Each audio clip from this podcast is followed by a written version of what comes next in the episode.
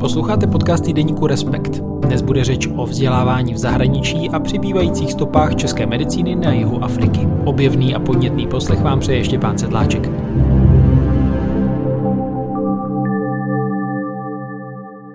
Aktuálním respektu s pořadovým číslem 5 najdete vedle barvitých reflexí prezidentské volby mimo jiné celý blok textů o možnostech vzdělávání v zahraničí a to i nad rámec známého programu Erasmus. Doporučuji například text Jiřího Nádoby o sedmi zákrutech na cestě k zahraničnímu diplomu. Ale já teď ve studiu vítám kolegu Tomáše Lindnera, který do týdeníku sepsal příběhy několika zahraničních studentů, kteří naopak získali diplom v Česku a vrátili se domů. Vítej, ahoj. Ahoj. Tomáši, z Karolína do Kalahary. Pod tímto titulkem se tedy čtenáři dozvědí o skupině mediků a mediček z Botswany, kteří absolvovali Karlovu univerzitu a stali se lékaři, teď tedy zvyšují kvalitu zdravotnictví ve své vlasti. Mnozí posluchači si v rámci takového toho stereotypu medic z Afriky vybaví asi filmovou postavu Mirečka z filmu o básnicích. A co ty, Mirečku? Ty myslíš, že se to všechno naučíš? Jo, ale potřebuju ženskou. Jakou ženskou? To je jedno. Nejdřív se musím hodně milovat a pak se hodně učit. Jak se to tady u vás dělá? Tohoto studenta medicíny z Burundi přitom hrál Josef Diele z Koňské republiky, který přijel do Československa v 80. letech studovat režii. Ale ten tvůj článek se netýká nějaké spolupráce založené na vztahu mezi bývalými zeměmi východního bloku se spřátelenými režimy v Africe, ať už šlo o Egypt, Kongo, Angolu, Hanu nebo třeba Nigérii. Je to tak? Je to tak a nejprv možná předešlu, že eh, Mireček eh, pořád přežívá, že se znám s některými uh, africkými mediky, kteří třeba studovali v České republice a někteří tady třeba i zůstali a, a dodnes působí a hodně z nich mělo na studentských kolejích nebo mezi spolužáky přezdívku Mireček, nebo v, nebo v českých hospodách tuto přezdívku dostanou, takže, takže Mireček v tomto smyslu žije dál. No to je teda druhý život Mirečka, ale jak jsme se bavili před začátkem natáčení, ty si potkal i toho skutečného, tedy Josefa Diela, toho herce, který ho hrál. Ano, ano, ale to už je dávno, to bylo v roce 2008, kdy jsme ho eh, s Marketou Kutilovou navštívili ve městě Pont Noir v Koňské republice, kde pracoval v takové soukromé televizi. Zajímavé tehdy například bylo, že jeho rodina eh, vůbec nevěděla, že je v Česku tak eh, slavný nebo do dneška známý a, a že mu vlastně z Čech zbyla jenom jedna taková kožená brašna, kterou koupil u Bati a několik takových velkých vyvolených eh, černobylých eh, fotek z natáčení, protože na to všechno přišel, protože mu během koňské občanské války vyhořel dům. Pojďme tedy k té spolupráci eh, s Potsvanou, tak to je trochu jiný příběh. Tam Přesně. To nenavazuje na nějaké starší kořeny s přátelenými, mezi spřátelenými režimy. Přesně tak. Jednak eh, Botswana vlastně nikdy nepatřila do toho afrického socialistického eh, bloku a byla jako jednoznačně tržní pro západně orientovanou zemí, ale především v tomto případě africkým stipendistům nebo africkým studentům ta stipendia neplatila česká vláda, ale přímo vláda Botswany. A byla to vlastně součást eh, takového eh, takové cílené snahy Botswany vyškolit kvalitně svoje mladé lidi v oborech, ve kterých přímo v Botswaně vůbec žádná univerzita eh, není. Takže do světa vlastně vysílali na stipendia studenty inženýrských oborů, farmacie nebo právě mediky. Hmm, takže to byla snaha vytvořit nějakou první generaci vzdělaných elit pro Botswanu. V tomto oboru ano, protože tento program vlastně v menším měřítku existoval v Botswaně už od, co jsem se doslechl, 80. let ale pořádně gradoval vlastně až jako na přelomu třeba 90. let, počátkem nového tisíciletí a právě v, v tomto novém tisíciletí přijížděli první botsvanští medici i do Prahy na Univerzitu Karlovu.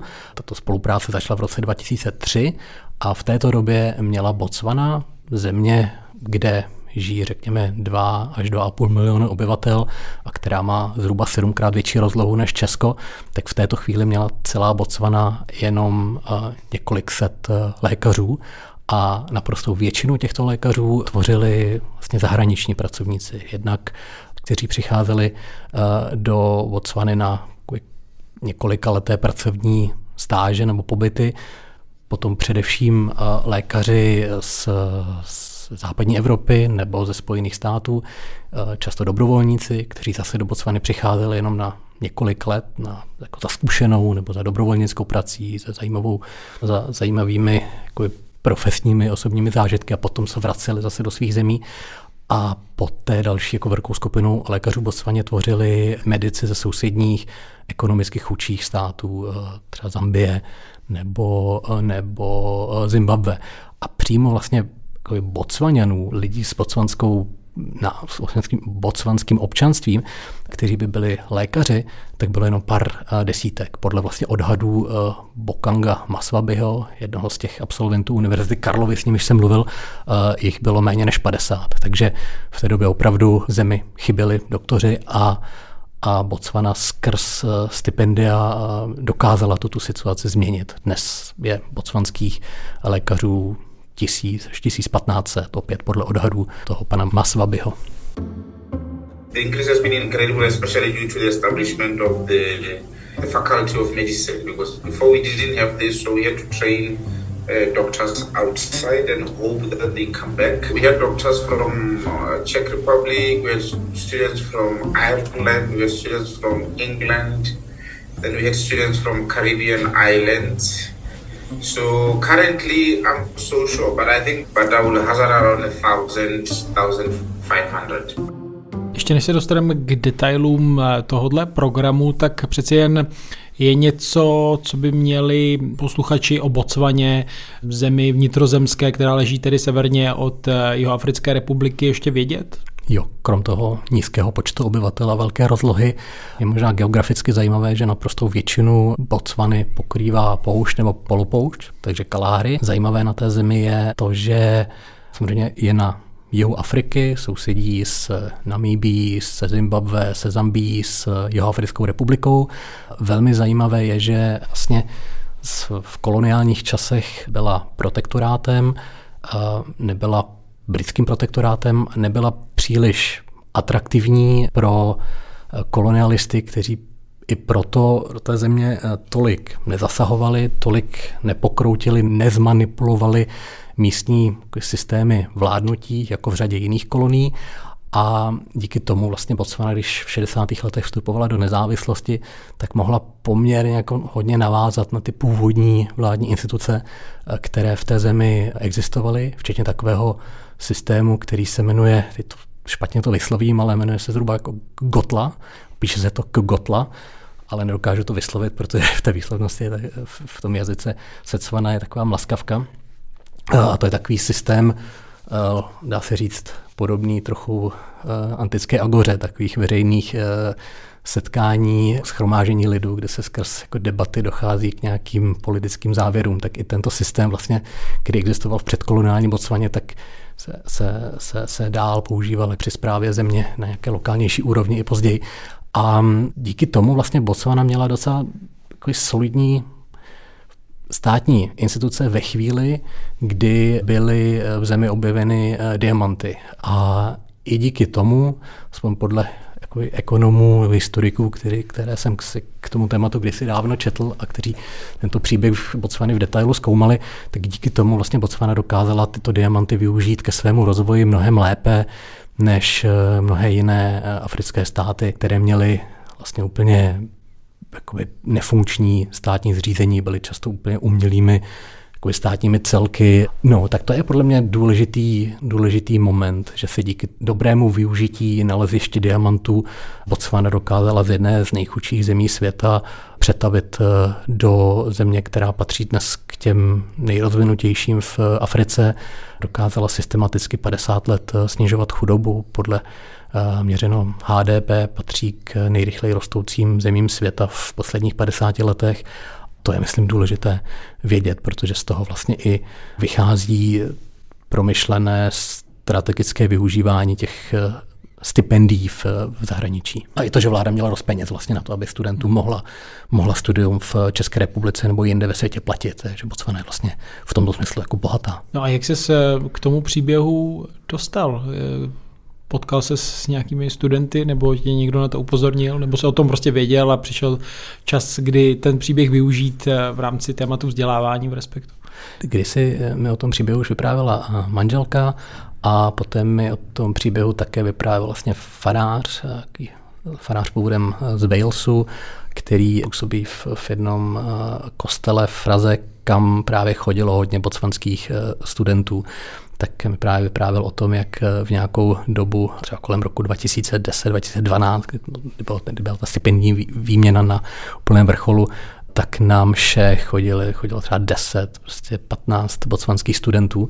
A vyprávěl mi o tom, že tato studentská výměna už uh, skončila a že vlastně vedla k tomu, že ti uh, medici s, s titulem eh, z Univerzity Karlovy, že z, Karolína, vlastně hráli zásadní roli při vybudování jako zdravotnických institucí v, přímo v Botswaně. Takže o tom tématu jsem několik let věděl a teď, když jsme dělali speciální přílohu ke studiu zahraničí, tak mě napadlo, že by to vlastně mohlo být jako zajímavá zajímavý příběh do té skládačky, vlastně podívat se nejenom na české studenty z zahraničí, ale v jednu chvíli taky otočit eh, perspektivu a i třeba ukázat, že Česká republika má třeba skrz naše univerzity nebo školy co nabídnout eh, mimo evropským zemím a že třeba spolupráce mezi univerzitami nebo i teoreticky mezi středními školami českými a mimo evropskými jako nabízejí spoustu jako nějaké zajímavé inspirace i, i, i do budoucna. No a ty jsi teda potom aspoň virtuálně vydal po stopách těch eh, studentů, kteří eh, tady byli.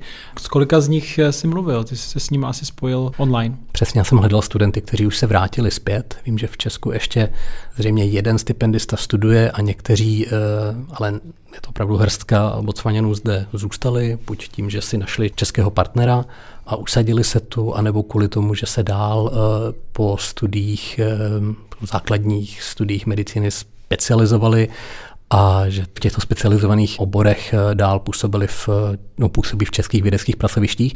Tady jsem hledal eh, mediky, kteří jsou, eh, jsou zpět v Botswaně a mluvil jsem s nimi přes WhatsApp nebo přes Zoom.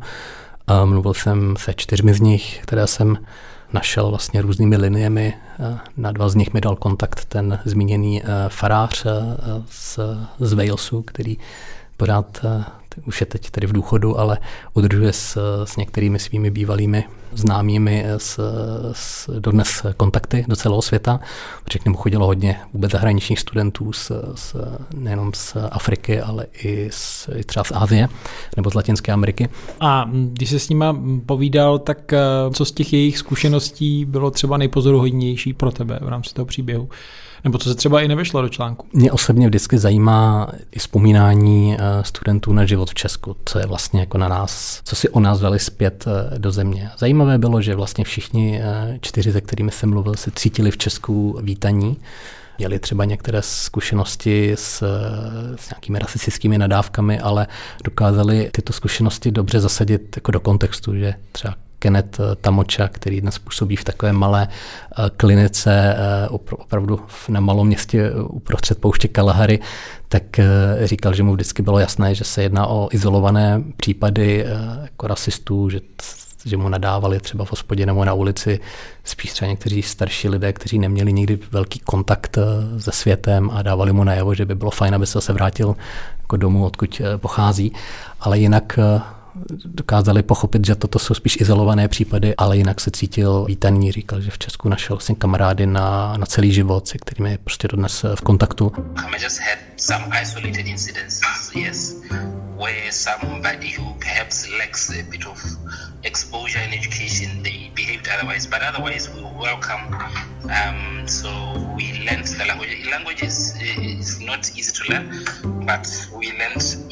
get to get by. Yes. So you speak some Czech? Yes. Little trošku, trošku. Trošku. je, to těžký, je to těžký jazyk. ano, ano. You know, the life in Prague, the beauty of the city, uh, the transport is so easy to get around. Takže to mi přijde vlastně také zajímavé slyšet, kdy jedna další respondentka, která dnes pracuje na ministerstvu zdravotnictví v Botswaně a specializovala se později na veřejné zdraví a hrála dost významnou roli při potlačování covidové pandemie v Botswaně, tak mi třeba říkala, že cítila rasismus výrazněji během svých pobytů v Anglii ale v, v Česku vlastně neměla vůbec žádné takto nepříjemné zážitky a, a různé jako jevy, které se někdy pohybují na nějaké hraně rasismu nebo nerasismu. Někteří lidé třeba už považují za projev rasismu, jako že jí třeba někdo chce šát na vlasy a, a zjistit, jakou texturu mají vlastně jako, jako vlasy Afričanů, tak ona je nikdy nepovažovala za, za něco jako špatného, protože za tím, za tím dotýkáním vlasů nebo chutí sáhnout si na její vlasy cítila prostě autentickou zvědavost a zájem těch Čechů, kteří takto třeba někdy oslovili, jak říkala ve frontě, na, na potraviny. Takže to mi přišlo vlastně zajímavé, že, že eh, vzpomínají na pobyt u nás jako v dobrém. Jediné stížnosti, ke kterým se vraceli, eh, tak ty byly mířené vlastně k cizinecké policii tehdy, že vlastně ti afričtí, nebo nejenom afričtí, vůbec mimo, mimo Evropsko-unijní studenti museli každým rokem prodlužovat svá studentská víza, eh, co se dělalo na takové pobočce eh, tehdy cizinecké policie na Žižkově. A tehdy ta budova neměla vůbec žádný jako objednávací systém nebo lístkový systém do stejných front eh, se tehdy museli zařadit dělníci z Ukrajiny, přistěhovalci z Větnamu, studenti. A protože tam byl tak velký jako nával zájemců na malý počet pracovníků, tak třeba eh, chodili stát fronty, ti afričtí studenti už ve dvě hodiny ráno, přespávali tam prostě na kartonových podložkách a to byla taková ta nejnepříjemnější věc, o které mluvili, ale zároveň vnímali, jak se ten systém během let eh, změnil, že dnes už eh, je ta zpráva vlastně eh, těchto záležitostí funguje trošinku jinak, taky nefunguje toto ta pracoviště se přesunula do jiných částí Prahy, je tam už objednávací systém, lískový systém, takže už to, už to nepocitovali potom v průběhu svého studia jako takovou šikanu, jako třeba v počátcích. A takže to byly věci, které mě, mě přišly vlastně jako dobré vědět, že vlastně z, z toho studia v Česku vzniká nějaká emoční vazba, která jako přetrvá na věky, i když se studenti vrátí domů do Botswany v tomto případě. Takže vlastně měli dobrou zkušenost a vzpomínali na Česko, Českou republiku v dobrém, ale předpokládám, že asi jste se spolu nebavili česky. Oni studovali v angličtině tady. Je to tak. Bavili jsme se to vlastně také souviselo s tím, že eh, jejich stipendia platila botswanská vláda, takže si vlastně studovali na tom anglickojazyčném sekci Univerzity Karlovy. V minulosti, když Česká republika dávala stipendia africkým studentům, tak ti poté studovali v češtině, procházeli předtím takovým tím jednoročním intenzivním jazykovým kurzem. Takže jsme mluvili, mluvili s nimi v angličtině, ale zároveň nějaká prostě slovíčka češtiny pořád, pořád ovládali a jeden z těch, jeden z těch um, uh, spovídaných eh, mluvil česky vlastně docela obstojně, protože má českou manželku a žil v Česku 14 let s, eh, se třemi dětmi, takže to byl vlastně velmi jakoby zdatný v češtině, ale angličtina byla pořád ještě o fous jakoby lepší nebo snažší na, na dlouhý rozhovor. Tenhle studijní program už vlastně asi skončil nebo končí, vlastně v tom nepokračuje Botswana a české instituce. Přesně tak on skončil, přičemž Botswana začala, no, přestala lékařská víza postupně vydávat ve chvíli, kdy dokázala otevřít svoji vlastní lékařskou fakultu, co se stalo, myslím, před 12 lety. Od té doby ta Botswanská lékařská fakulta je stále v porovnání s Univerzitou Karlovou velmi malá. Počet absolventů každým rokem se pohybuje spíš v řádu desítek, jestli jsem to dobře, jestli to dobře pamatuju z těch, z těch rozhovorů. Takže v této situaci už Botswana necítila tu nutnost vysílat studenty ven a naopak získala vlastně tu schopnost eh, vychovat si sama další generaci mediků, přičemž třeba bývalí absolventi Univerzity Karlovy na této botswanské medicíně sami vyučují. Třeba ten eh, Bokang Maswabi, kterého jsem eh, už citoval, tak je jedním z pedagogů. Řekl bys, že podobná partnerství nebo taková spolupráce je pro Česko a tady zdejší vzdělávací instituce cena, že by, že by stálo za to je podporovat, vyhledávat? Jsem o tom hodně přesvědčený. Ehm, jednak eh, jsem hluboce přesvědčený o tom, že mají smysl jakékoliv výměné pobyty mezi státy, jak to známe v Evropě v případě programu Erasmus třeba, tak i mezi kontinenty. Jsem nějak hluboce přesvědčen o tom, že když se lidé vzájemně přes národní nebo kontinentální hranice poznávají, tak je to jako hodnota sama o sobě, že vzniknou nějaké vazby, které přetrvají, eh, nějaké vzájemné odbourání, třeba nějakých stereotypů, lidé se naučí vnímat jako jeden druhého, nebo tu zemi toho druhého v mnohem jakoby barevnějších odstínech, než když o sobě jenom třeba čteme z novin. Takže to je jedna věc, proč mi výměna jako taková přijde užitečná. Potom myslím, že stipendia mají smysl i jako způsob třeba rozvojové pomoci, globální solidarity, jak to nazvat. Vím, že s, uh, vůči nim panuje uh, jako jistá skepse kvůli tomu, že se hodně třeba absolventů univerzit eh, po dokončení studia nevrací zpět do vlasti a nakonec tedy nepomáhají tolik rozvíjet jejich domovinu, takže je to skepse, že ty náklady poměrně vysoké vynaložené na stipendia se dost efektivně nevrací a ve výsledku hodně evropských států v rámci rozvojové pomoci nebo spolupráce třeba s Afrikou se víc soustředí třeba na podporu základního středního školství v Africe než, než na ta stipendia pro univerzitní studenty.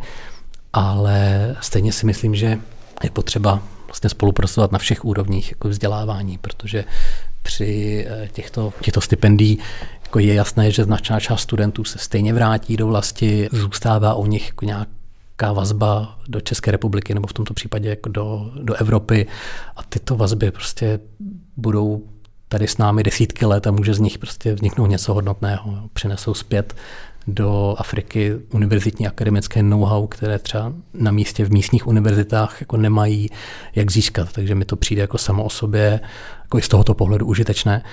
A v poslední řadě si myslím, že že to je eh, důležité i geopoliticky, protože například eh, Čína nebo i Rusko eh, systém stipendií pro africké studenty cíleně jako využívají v rámci zvyšování svého vlivu na tomto kontinentu. A myslím, že Evropa jakoby roli stipendií při tomto jako budování té takzvané jemné moci podceňuje, že momentálně Čína dává třeba víc stipendií africkým studentům než všechny evropské, všechny západní státy dohromady. A, a myslím, že to je že to není dobré dlouhodobě, protože ti studenti se potom třeba naučí čínsky, budou mít jako, když budou vytvářet eh, třeba po návratu zpět eh, do Afriky nějaké jako obchodní, podnikatelské své nápady, tak budou třeba spíš hledět eh, k Číně, že se vytvoří jako nějaký sentiment, nějaké vzájemné poznání a bylo by prostě užitečné, aby tento sentiment jako přetrvával i ve vztahu, ve vztahu k Evropě. Dodává Tomáš Lindner celý příběh o botswanských lékařích a lékařkách, kteří získali své tituly na Karlově univerzitě a stali se páteří botswanského zdravotnictví si můžete přečíst v aktuálním respektu. No a Tomáši, na úplný závěr, ty vedle psaní takovýchto článků a reportáží taky vedeš zahraniční část agendy, tak eh, mohl bys vypíchnout něco z toho, co si eh, lidé, co si čtenáři eh, můžou najít tento týden v téhle rubrice? My se snažíme, aby agenda byla, zahraniční agenda byla poskládaná velmi geograficky, tematicky pestře, aby čtenářům dala opravdu rozlet do těch hlavních trendů a zajímavých příběhů, které se odehrávají na všech kontinentech. A vždycky touto pestrostí nebo tímto dalekým rozhledem budu, budu i lákat. Takže z toho aktuálního čísla třeba vypíchnu krátký článek Marka Švehly o Indii, která vlastně vládně zakázala promítání dokumentu BBC, který se věnuje indickému premiérovi Modimu a jeho, jeho minulosti. A je to taková docela zajímavá mikrosonda do proměn, eh, k nímž eh, v indické demokracii pod Módího vedením dochází. Potom bych možná upozornil na článek, který napsal Petr Horký o e, taktice Wagnerovců, tedy té soukromé žoldácké kremelské armádě, jejíž vliv v, na Ukrajině momentálně stoupá. Petr velmi zajímavě popsal, vlastně, jak rekrutuje své bojovníky, jak přesně se v, v na ukrajinské frontě chovají, proč eh, jsou z pohledu Ukrajiny tak nebezpeční. A potom ještě možná upozorním na takovou krátkou pravilnou rubriku, která se jmenuje Odjinut a vlastně každý týden mm, někdo z nás eh, vybere nějaký zajímavý podcast nebo zajímavý článek, který si přečteme v zahraničním tisku a čtenářům ho převyprávíme, ale tím ho vlastně i pozveme k tomu, aby si ten většinou delší podcast nebo delší článek eh, třeba přečetl, poslechl v originále. A tentokrát eh, Bára Chalupková vybrala takový článek z ekonomistu o tom, jak eh, ve světě dramaticky přibývá počet babiček a dědečků, tím jak populace stárne a co z toho vlastně plyne pro lidstvo. Říká Tomáš Lindner, díky kterému můžete mít mnohem lepší přehled o zahraničním dění. Díky. Děkuji, mějte se pěkně. Díky, že nás čtete a posloucháte. Pokud máte nějaké podněty nebo tipy, můžete nám psát. Ta adresa je jednoduchá, vždycky to je příjmení zavináč respekt.cz. Naslyšenou si těší Štěpán Sedláček.